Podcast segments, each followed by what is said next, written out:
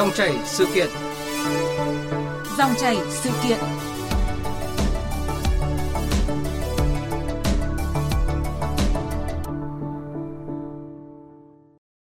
Quý vị, thưa các bạn, theo chiến lược phát triển nhà ở quốc gia đến năm 2020 và tầm nhìn đến năm 2030 của Thủ tướng Chính phủ phê duyệt, mục tiêu đặt ra trong giai đoạn 2016-2020 là đầu tư xây dựng tối thiểu khoảng 12,5 triệu mét vuông nhà ở xã hội tại khu vực đô thị, đáp ứng cho khoảng 80% số sinh viên học sinh các trường đại học cao đẳng, trung cấp chuyên nghiệp, dạy nghề và khoảng 70% công nhân lao động tại các khu công nghiệp có nhu cầu được giải quyết chỗ ở. Theo báo cáo của Bộ Xây dựng, đến nay kết quả thực hiện mục tiêu này mới đạt 5,2 triệu mét vuông, tương đương khoảng 41,6%. Theo đánh giá chung của Bộ Xây dựng, sở dĩ kết quả đạt được thấp như vậy là vì các doanh nghiệp ít quan tâm tới phân khúc nhà ở có quy mô nhỏ, giá bán thấp phù hợp với khả năng thanh toán của phần lớn người dân đô thị, đặc biệt là ở các đô thị lớn do thời gian thu hồi vốn lâu và không hấp dẫn về lợi nhuận.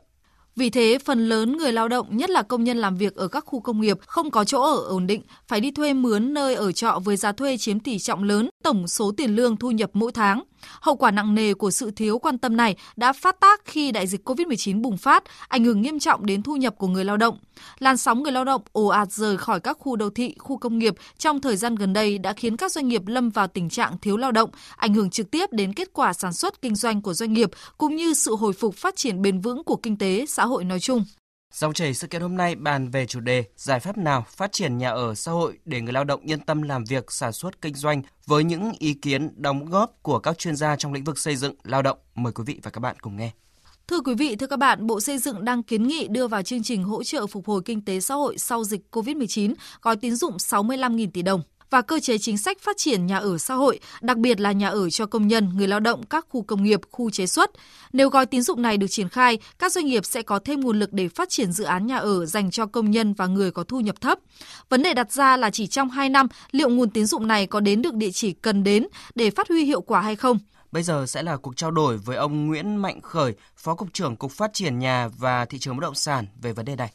Thưa ông Nguyễn Mạnh Khởi, theo đề xuất của Bộ Xây dựng thì gói tín dụng 65.000 tỷ đồng khi được phê duyệt sẽ được tổ chức thực hiện như thế nào trong thời gian tới? Như đề xuất của Bộ Xây dựng là sẽ có hai cái nguồn vốn.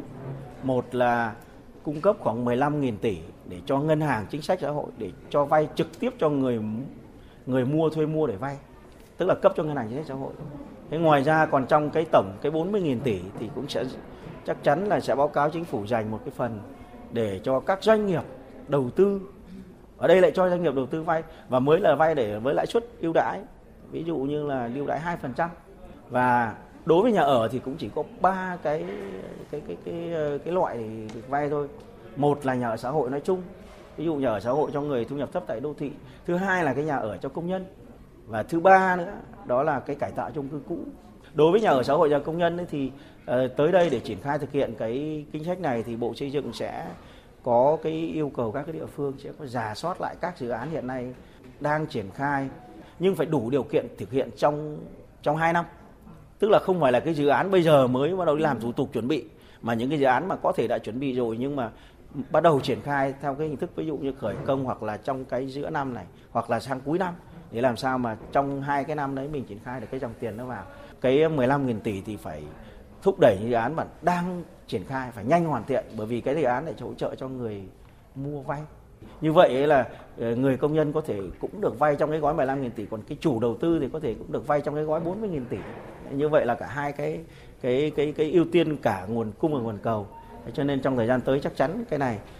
sẽ thúc đẩy được cái phát triển nhà xã hội như thông tin ông vừa chia sẻ thì gói tín dụng này sẽ phát triển ba loại hình nhà ở là nhà ở xã hội, nhà ở công nhân và cải tạo chung cư cũ. Tuy nhiên việc cải tạo chung cư cũ hiện nay còn quá nhiều thủ tục dườm già. Vậy thì làm sao để trong 2 năm công nhân có thể tiếp cận được với gói tín dụng này? Ờ, cái cải tạo chung cư cũ là một một nội dung trong hỗ trợ trong cái nhà ở trong cái gói 40.000 tỷ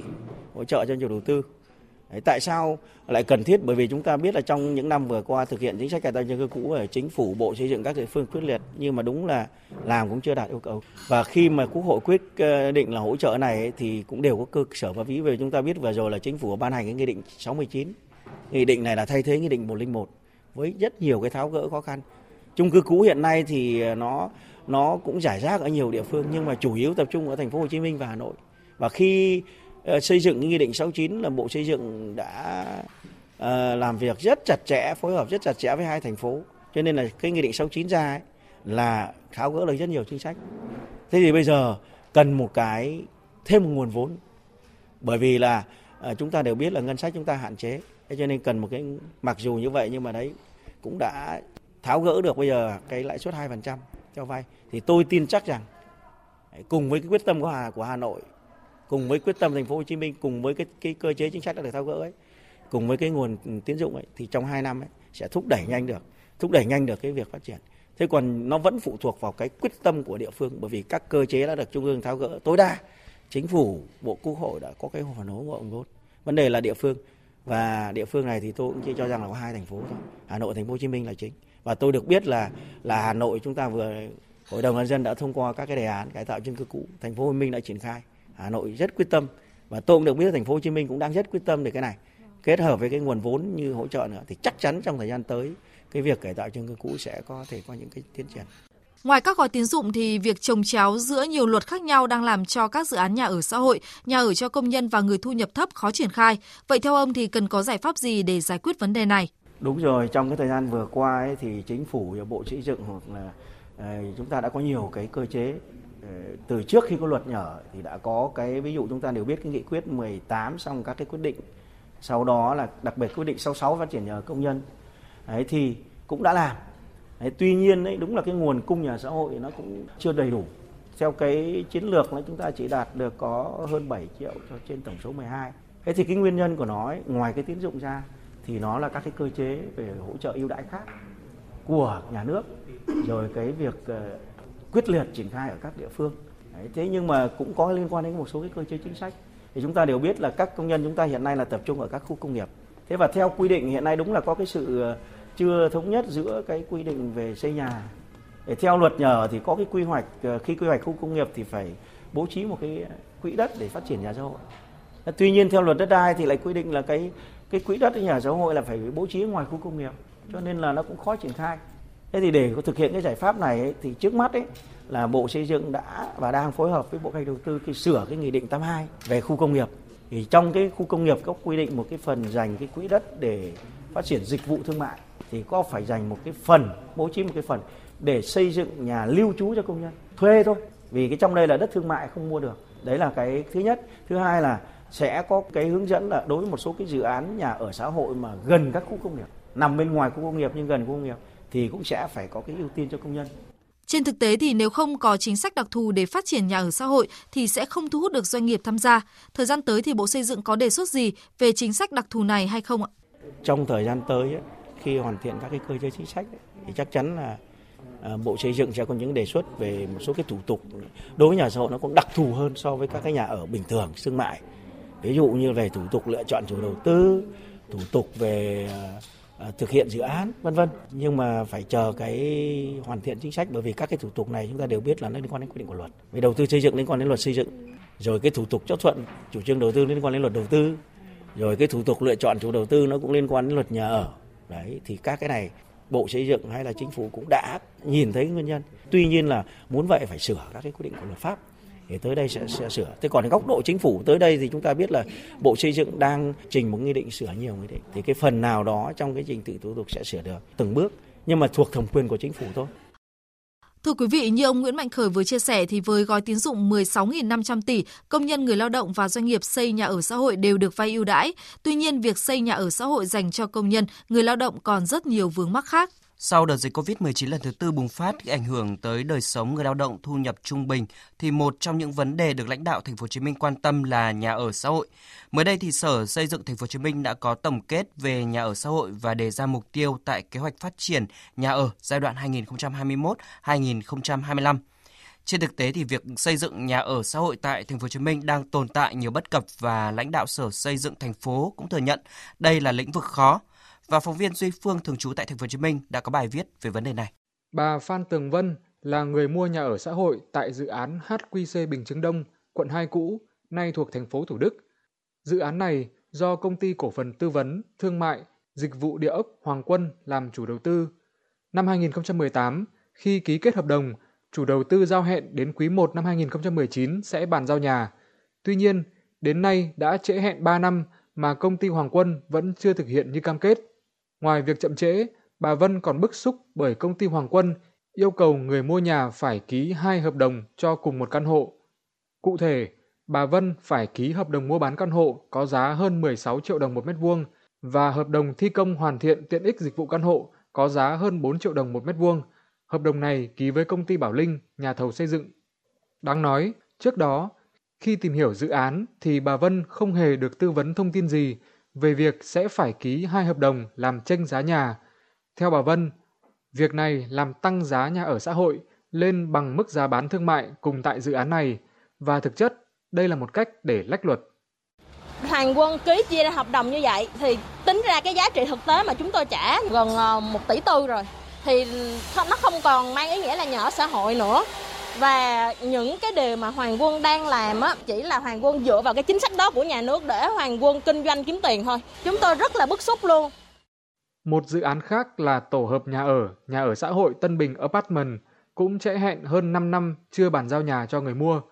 Chủ đầu tư dự án là công ty trách nhiệm hữu hạn đầu tư bất động sản Tân Bình, mở bán năm 2015, cam kết đến tháng 10 năm 2016 bàn giao nhà. Tại dự án này, công ty Tân Bình cũng buộc người mua nhà phải ký thêm hợp đồng thi công hoàn thiện căn hộ với công ty cổ phần xây dựng và phát triển công nghệ Việt Nam với mức giá từ 300 đến 500 triệu đồng tùy từng căn hộ. Năm 2018, Ủy ban nhân dân thành phố Hồ Chí Minh ban hành quyết định xử phạt hành chính đối với chủ đầu tư do xây dựng vượt 2 tầng so với giấy phép, bán nhà khi chưa đủ điều kiện, sai phạm về xây dựng với số tiền phạt lên đến 1,64 tỷ đồng. Từ đó đến nay, chủ đầu tư không đẩy nhanh tiến độ xây dựng và dự án vẫn đang giang dở. Ông Huỳnh Châu Bảo, người mua nhà dự án Tân Bình Apartment cho biết, việc chủ đầu tư bị xử phạt càng làm ông thêm lo lắng vì không biết đến bao giờ mới nhận được nhà. Việc chậm giao nhà làm ảnh hưởng rất lớn tới sinh hoạt, trở thành gánh nặng cả về vật chất lẫn tinh thần cho gia đình ông. Trước đó là à, bắt đầu mua nhà, tiền thì phải vay ngân hàng, đã thu nhập thấp không có tiền rồi, bây giờ là nhiều chi phí phí nhà ở phí phí ờ, ngân hàng đủ thứ tiền hết trơn. Bây giờ đúng là rất là đuối. Mới khi mà nghe thì cũng thấy là sự mạnh tay của các cơ quan nhà nước rồi. Nhưng mà còn cảm thấy lo hơn tại vì chưa thấy được cái gì của các cơ quan nhà nước là có cái phương hướng làm sao mà để cho dân cư có nhận sớm thời gian nhận được nhà. Theo báo cáo của Sở Xây dựng Thành phố Hồ Chí Minh, giai đoạn 2016-2020, thành phố đặt mục tiêu tăng thêm 2,2 triệu mét vuông sàn nhà ở xã hội. Tuy nhiên, thành phố chỉ phát triển được hơn 1,2 triệu mét vuông sàn, chỉ đạt 56% chỉ tiêu đề ra.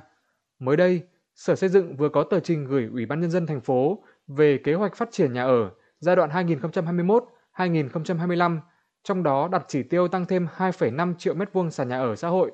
Tuy nhiên, ông Trần Hoàng Quân, giám đốc Sở Xây dựng thành phố Hồ Chí Minh cho biết, để thực hiện mục tiêu không đơn giản và cần phải có chính sách cụ thể. Cái này làm rất khó, bởi vì nếu làm được thì mình đã làm từ rất lâu rồi. Cái cái lây quay cái này, để làm được thì phải có cái cơ chế chính sách gì chứ nếu không thì nó lại giống như cái nhiệm vụ của chính vì nó phát sinh cái mà cái dịch bệnh này thành ra mình đang suy nghĩ cái xin thành phố cái cơ chế chính sách gì để mình thay đổi ở góc độ chuyên gia ông Lê Hoàng Châu chủ tịch hiệp hội bất động sản thành phố Hồ Chí Minh cho rằng nhà nước cần có chính sách phù hợp để thu hút doanh nghiệp cùng tham gia chẳng hạn nhà nước quy định mức lợi nhuận khi làm nhà ở xã hội là 10%, doanh nghiệp nào cảm thấy chính sách này phù hợp với mình thì sẽ lựa chọn đầu tư. Riêng thành phố Hồ Chí Minh chúng ta có khoảng 15 tập đoàn và doanh nghiệp là tham gia nhà ở xã hội bằng tiền của mình, tự mua đất, tự vay tiền, tự đầu tư. Không thể ép doanh nghiệp làm nhà giá rẻ nhưng thực sự có rất nhiều doanh nghiệp có cái ý thức và rất mong muốn tham gia đóng góp và chúng tôi đang khuyến khích các doanh nghiệp làm. Để đạt được mục tiêu xây dựng nhà ở xã hội, ngoài chính sách thu hút doanh nghiệp tham gia, rất cần có chế tài mạnh tay với những doanh nghiệp lợi dụng chính sách nhân văn về nhà ở để trục lợi. Các cơ quan quản lý ở địa phương cần kiểm tra, giám sát việc xây dựng, mua bán nhà ở xã hội để đảm bảo chủ đầu tư thực hiện nghiêm. Thưa quý vị, giữ chân người lao động bằng các chính sách an sinh xã hội, trong đó có việc xây nhà ở cho người lao động đang là một trong những mục tiêu cho công cuộc tái thiết nền kinh tế sau đại dịch của các tỉnh, thành phố.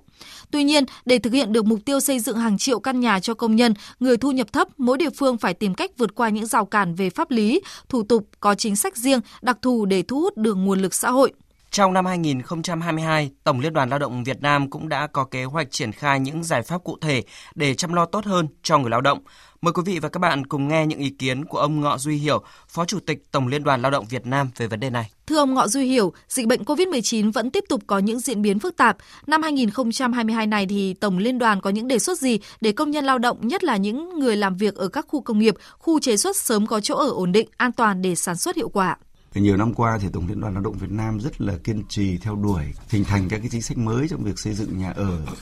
à, rồi các cái thiết chế công đoàn cho công nhân lao động. Thế và qua dịch bệnh vừa rồi thì trong cái chương trình làm việc với Thủ tướng cũng như là các cái văn bản gửi cho Ủy ban Thường vụ Quốc hội cũng như chính phủ thì chúng tôi đều kiến nghị, thứ nhất là nhà nước ờ, xem xét để sửa cái luật về nhà ở. để coi công đoàn cũng là một cái chủ thể tham gia xây dựng à, nhà ở để ờ, bán cho công nhân, rồi cho công nhân thuê Thưa ông, nhiều dự án nhà ở dành cho người thu nhập thấp đã triển khai tại các địa phương nhưng chưa đạt hiệu quả như mong muốn. Tổng Liên đoàn sẽ có những hướng đi như thế nào để bám sát thực tiễn hơn?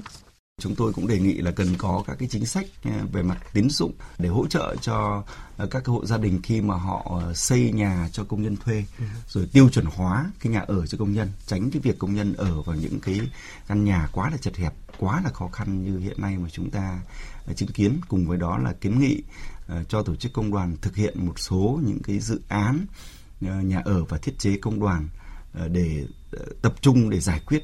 cái nhu cầu nhà ở đang rất bức xúc ở một số địa bàn hiện nay. Năm 2022 này thì Tổng Liên đoàn tiếp tục triển khai những hoạt động trọng tâm nào để tiếp tục chăm lo tốt hơn cho công nhân viên chức lao động? Năm 2022 thì dự báo chắc là tình hình vẫn còn nhiều khó khăn. Trên trong chủ đề ấy, thì chúng tôi đặt ra cái cái yêu cầu chính đó là ờ, chăm lo đời sống việc làm ừ, cho người lao động và nỗ lực để hoàn thành các cái mục tiêu nghị quyết Đại hội Công đoàn Việt Nam lần thứ 12 đã đặt ra. Trên cơ sở như vậy thì chúng tôi sẽ tập trung cho cái việc uh, thương lượng rồi kết nối để giúp cho người lao động được uh, ổn định uh, việc làm để cho hầu hết người lao động có việc làm có thu nhập và ổn định cuộc sống. Thứ hai là chúng tôi tập trung để triển khai một cái chương trình là một triệu sáng kiến vượt khó phát triển để quyết tâm để chiến thắng thắng đẩy lùi dịch bệnh. À, cùng với đó là tập trung phát triển đoàn viên thành lập công đoàn cơ sở ở những cái địa bàn mà có điều kiện để giúp cho tổ chức công đoàn chúng ta tiếp tục được vững mạnh, được tăng về mặt số lượng và nâng cao về mặt chất lượng. Cảm ơn ông về những thông tin vừa rồi. Thưa quý vị và các bạn, tại kỳ họp bất thường lần thứ nhất Quốc hội khóa 15 đề cập chính sách tài khóa tiền tệ hỗ trợ chương trình phục hồi phát triển kinh tế xã hội, đại biểu Nguyễn Quang Huân, đoàn đại biểu Quốc hội tỉnh Bình Dương nêu quan điểm Đồng hành cùng quá trình tái cơ cấu nền kinh tế, việc quan tâm đến xây dựng nhà ở cho công nhân là vấn đề rất cần thiết bởi ở giai đoạn bùng phát dịch bệnh vừa qua, một số nơi điều kiện ăn ở của công nhân không được đảm bảo, khiến họ phải di rời về quê. Đây cũng là một nguyên nhân lây lan dịch bệnh từ trung tâm dịch ra nơi khác. Ngoài ra, việc xây nhà cũng thể hiện được yếu tố an toàn và bình đẳng cho xã hội, giúp cho những người lao động tập trung sản xuất, tạo cuộc cải vật chất cũng như là cung cấp chuỗi cung ứng sản xuất hàng ngày. Để phát triển nhà ở xã hội, nhà ở cho công nhân, người lao động, một mặt cần phải có phản ứng chính sách rất nhanh qua các gói hỗ trợ phục hồi và phát triển bền vững trước mắt do ảnh hưởng của dịch COVID-19. Mặt khác cần phải có cơ chế chính sách phù hợp, hiệu quả về lâu về dài nhằm đáp ứng yêu cầu về chỗ ở để lao động yên tâm sản xuất, kinh doanh, gắn bó đồng hành với sự phát triển của xã hội.